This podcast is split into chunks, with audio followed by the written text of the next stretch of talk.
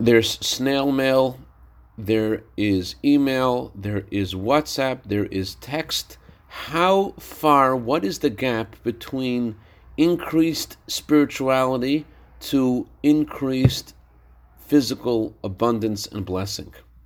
Turns out that there are different routes to take and it's not mathematical. Good morning.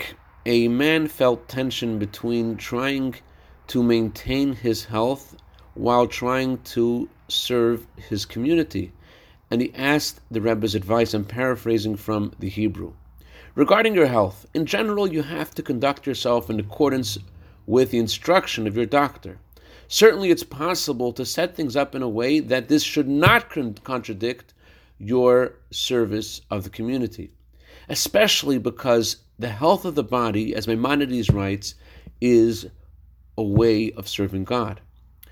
And it's impossible that one mitzvah should be in contradiction to another mitzvah, especially if you do mitzvot with joy, because joy breaks boundaries. And it breaks the boundary of the material and removes the boundary of the material, and automatically the physical is no longer that distant from the spiritual.